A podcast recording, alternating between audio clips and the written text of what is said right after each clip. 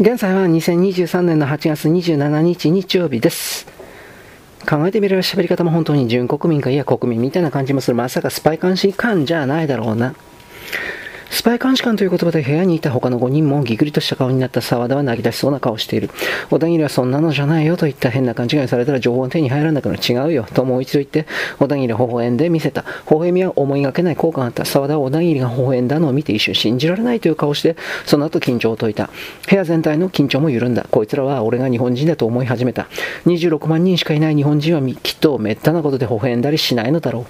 う。では僕が、いや、自分が純国民になりたいと決めた時のことを聞いてくれるかい？いや、聞いてくれますか？サーダがそう言って小田切がうなずくと部屋の他の連中もぞろぞろと集まってきた。最初に話しかけてきた小柄なおかまも寄ってきて、全員で小田切を囲むように座って沢田は話し始めた。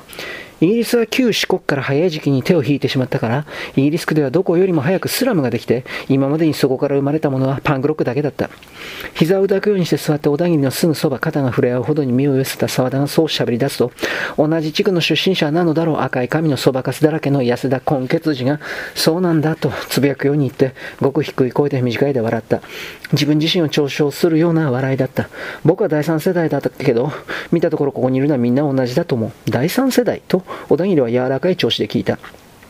そうだよ。第二世代のわけはないよ。僕は21だからね。イギリスが技術移民を始めたのは1947年だから僕は第三世代ですよ。みんな似たようなもんだと思うけど、イギリスが自分で始めたことなのに勝手に手を引いて、無法地帯のようなイメージが最初にできたのもイギリス区で、第二のカナダやオーストラリアをイメージしていた僕の父親なんか本国を呪い始めた。高原の噂も広がってジャンクやトラッシュやギャベジ、ホットチャイナ、スキャン、いろんなチープロックが流行った頃に、また本国からチープロックに憧れる仮想階級が流れてきて、ロック以外何の産業もないのにスラムはどんどんと広がっていって、本国は失業者を追い出すために特別なチャーター便の船まで用意したりしたんで、僕の両親は本国や合衆国を恨むようになった。他のブロックよりもアンダーグラウンドへの憧れが強かったと思うよ。イギリスが移民？小田切は質問したいのを我慢してそういうことはもちろん知っているよという顔で沢田の話を聞き続けた。アンダーグラウンドがテレビ放送を始めた頃に僕の父親たちは日本語を学習し始めた。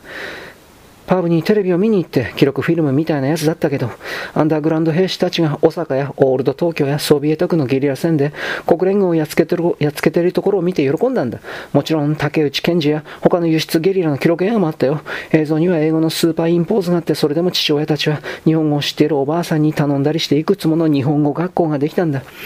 竹内健二って誰だっけ？と小田切は聞いた。質問は予想と決めていたのだ。どうしても我慢できなくなったのだった。嫌だな、若松なんかよりも100倍有名な日本人じゃないか。キューバに輸出されて栄養になったゲリラだ。ああ、そうだったと、小田切はとぼけた。この国は兵士を輸出しているのか。それからのことはどこでも同じだけど、旧四国は今でもトンネルがないから、準国民本部もできなかったし、準国民本部が指導する日本語学校もなかったんだ。それでキングオブリザードが出てきて、例の事件が起きた。ああ、ソルディ、ソルディックビーチがデビューしてからかな。パンクのスーパーバンドが出てきたもんだから、妙な連中が高原を欲しいっていうのもあって、どんどんとファーイーストコロニアルになんてことはない。ただの旧四国だよ。集まるようになった。ロイド保険会社の重役や息子や労働党の幹部の子供たちや銀行家の娘たちやいろいろいたんだよ。それでソーシャルっていうソルディックビーチの出演するクラブでどこかの、どこだっけ？と沢田が話を中断してそばかすに痩せた奴がモナコと小声で教えた。そう、モナコのオフィスのバカ娘とイングランドのどこかの貴族の娘、息子が殺された。それがアンダーグラウンドの指示によるものだということになって、日本語学校の教師たちがそれは非国民だけど、国民義勇軍の生き残りの5%の日本人のおばあさんたちだった。けど逮捕されてそれでデモが起こって暴動になって、でもその時だってトンネルがないってことで、アンダーグラウンドは何もしなかったんだ。旧四国アンダーグラウンドにとっても重要じゃなかったんだな。そこで本国のアホは SS を送ってきて残っていたわずかな非国民の日本人を殺したし、日本語学校を破壊してアンダーグラウンドは SS が相手なので沈黙していると挑発したんだ。その2週間後、16日後だよ。とそばかすの痩せた奴は訂正した。そばかすはその日のことをイギリス区の非国民は忘れないよと付け加えた。うん、そうだった。16日だった。アンダーグラウンドがたった12人で瀬戸内海を渡ってきて、第3スラムのポリスステーションにいた SAS1 個中隊1時間で全滅させたんだ。戦闘服に小さく縫い付けられた日の丸を見ただけで警察は全員逃げ出してしまったし、クレにいた国連軍が攻撃ヘリを出した時にはもう国民軍兵士はどこにもいなかった。僕はその時の新聞の切り抜きを持っている。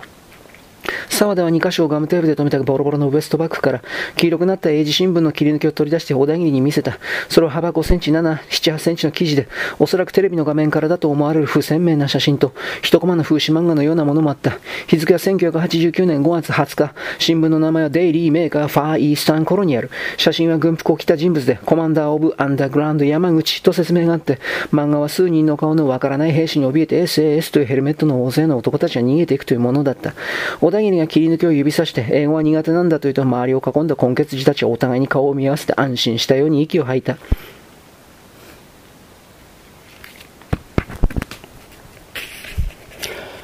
半世紀にわたって国連軍と言っても実質的には合衆国3軍だけど、ゲリラ戦を戦ってきたアンダーグラウンドの兵士にとって SS、イギリス特殊空挺任務部隊なんか幼稚園児にも等しいものだったんだ。12人の決死隊は SS1 個中隊を58分で全滅させたが、コマンダー山口は12人で多すぎた。5人で十分だったと語ってる。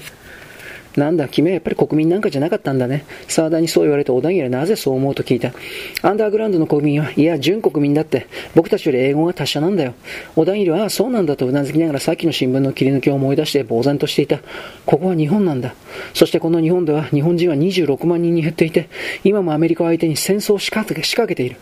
あれ？と沢田が小田切の左の手首を見て、自分の時計と比べ、他の根血児たちの時計も確かめていった。おかしいな。僕らの時計は安物だけど、準国民審査では時間に正確でないといけないから、しっかりデジタルで合わせてきたんだ。僕らよりあんたの時はきっちり5分遅れてるよ。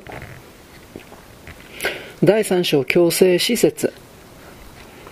その恐ろしく天井の低い雑居房のような地面がむき出しの部屋で小田切は3日間ほど何もせずに過ごした。過ごしたというよりも放っておかれたという方が当たっているかもしれない。最初の5、6時間は5分遅れていると言われて時計を見ていたが3回ほど浅い眠りに襲われてからは地面から伝わってきて背筋に溜まる冷気のせいもあって、経過時間を知ろうとする気力がなくなってしまった。地下なので太陽は見えない。窓のない部屋では時間の感覚が失われることに小田切は初めて気づいた。鑑別所にも留置所にも拘置所にも小さいがちゃんと窓はあった。食事は監修によって運ばれてきた。その内容は留置場のものに似ていた。麦入りの飯、薄味の味噌汁、大根の漬物、それに名前のわからない小さな魚の干物がつくこともあった。ひどく粗悪なパンも一度出た。それとかぼちゃのスープ、すべて冷えていたが他に何もすることはないので全部食べた。一人味噌汁を残した根血児がいて、これは誰の器か、と看守が聞き、そのラテン系との根血児は自分ですと手を挙げると、そいつはその後2回にわたって食事が与えられなかった。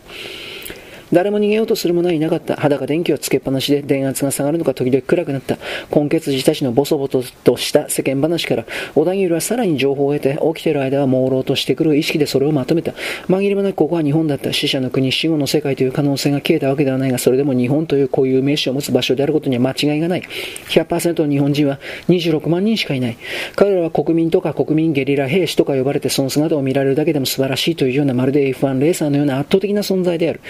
その下に明らかな区別があるかどうかわからないが、準国民と言われる大勢の人間がいる。監視も、あの調査官のほとんども驚いたことに準国民だった。この根血児たちは非国民と呼ばれていて、もちろんここでは小田切もそのカテゴリーに入るのだが、1年に2度準国民審査というものがあって、今がその時期なのだった。国民アンダーグラウンドと呼ばれるところにいる。それは中部三景の地下、富士の北側と言われているが、根血児たちの中にはそこに入ったことのある者は全くいない。準国民でさえアンダーグラウンドに入るのは相当難しいらしい。日本はいくつかのブロックに分かれている。というよりもオールド東京や旧四国などというある地域にしか町はないようだ。北海道と東北とそれに新潟にロシア区と呼ばれるブロックがあるようだが、混血児たちはそこについてはほとんど喋ることがなかった。また6人の中にもそのブロックから来た者は1人もいなかった。オールド東京は俗称らしくて、国連の統治本部があり、最も強力なアメリカ産軍に守られているが、人口が各ブロックの中で最も多くて、人口密度も高くて、大小様々なスラムがあって、巨大な犯罪都市となっているようだった。中部地方に先端企業を集めたブロックがあるようだが、根血児たちは詳しく知らないようだった。大阪というのは大阪か神戸のあたりで、商業と貿易が表向きだが、最も人種が多く治安はオールド東京に負けないほど悪いらしい。沢田の出身区である旧四国は、重化学と造船の工場群があったが、とっくにイギリスが手を引き、大量の失業者が取り残されて、主な産業はロック音楽だけ。全体がスラム化している。抗原という薬があって、それは最初アンダーグラウンドのオリジナル生産だったんだが、九州にある中国系のブロックで類似品が作られ始めて、そのことで中国とアンダーグラウンドの関係が以前にも増して悪化した。抗原がどんな薬かはわからない。オランダとスイスじゃ罪にならないんだ、と達夫という名前のオカマの根血児は言っていた。コカインの10倍興奮してヘロインの10倍安らぐ。達夫はそういうことも言っていた。抗原について喋るのは達夫だけだった。他のみんなが講義については口を閉じるために達夫は次第に一人でいることが多くなった。もっとも3回目の食事が出る頃には全員疲れてきて話をする者もいなくなってきたのだが、ブロックと呼べるかどうかは不明だが、九州の南には大陥落地帯がある。今月自たちの中で行ったことのある者はいなかったが、ビッグバンと呼ばれているらしいそのリゾート地はよく話題になった。みんなビッグバンに憧れているのだ。ホテルやカジノ、ヨット、ハーバー、ゴルフ場、モーターカー、レース、サーキット、そしてありとあらゆる種類の売春婦が世界中から集まっているのだそうだ。ビッグバンの話になった時、小田切はアンダーグラウンドはなぜ攻撃しないのかと聞いてみたビッグバンのオーナーグループが資金援助していると噂があると誰かが答えた。